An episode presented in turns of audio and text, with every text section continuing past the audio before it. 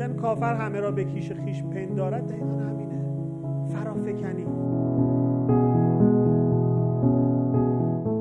مطمئن باشید آقایی که میگه که مردا هیزن همشون. من می‌دونم. خودش داره میگه از همه هیز میگه می‌دونم. غلط کرده مردی که هیز. مردی که هیز چیه؟ چی میگی؟ سیامک داییمه؟ داییت باشه هیزه. و خیلی اینجا مکانیزم انکارشون الان فعال میشه.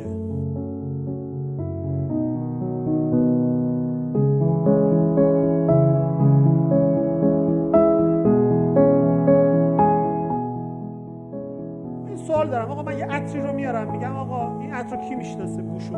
اونی که عطر رو بوشو می‌شناسه می‌دونه. حس کرده زندگیش کرده.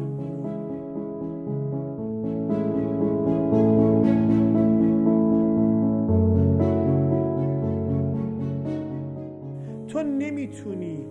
چرا امام جعفر صادق میگه؟ شما هیچ تهمتی رو به دیگران نمی‌تونید بزنید. تا زمانی که خودت توش زندگیش رو می‌کنی تو آینده.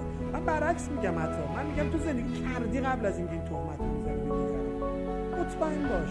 تو که به یکی میگی کلاهبردار خودت بدتر هستن تو که میگی فلانی اینجوریه اونجوریه با بقیه لاس می‌زنه خودت اینجوری. یا داری سرکوب می‌کنی. یعنی از این بدتر.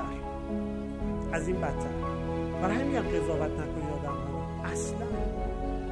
هر چقدر بیشتر این واژه ها رو به کار ببرید اینها رو دارید در خودتون بیشتر فعال می‌کنید.